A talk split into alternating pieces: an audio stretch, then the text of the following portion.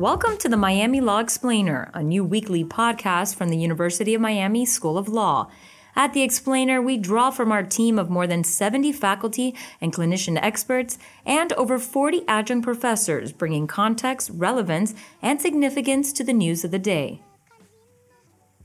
Unfortunately for the Weinstein victims, they find themselves near the very back of the line when it comes to distribution from the bankruptcy estate.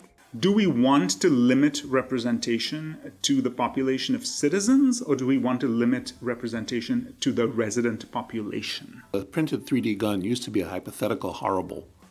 Each week, we will focus on a single subject, from the indictment of Theranos founder Elizabeth Holmes to the citizenship question on the 2020 census to the Rohingya genocide in Myanmar and explain it from our own unique legal perspective. So, Theranos, we now know, uh, was in essence the Bernie Madoff of startups.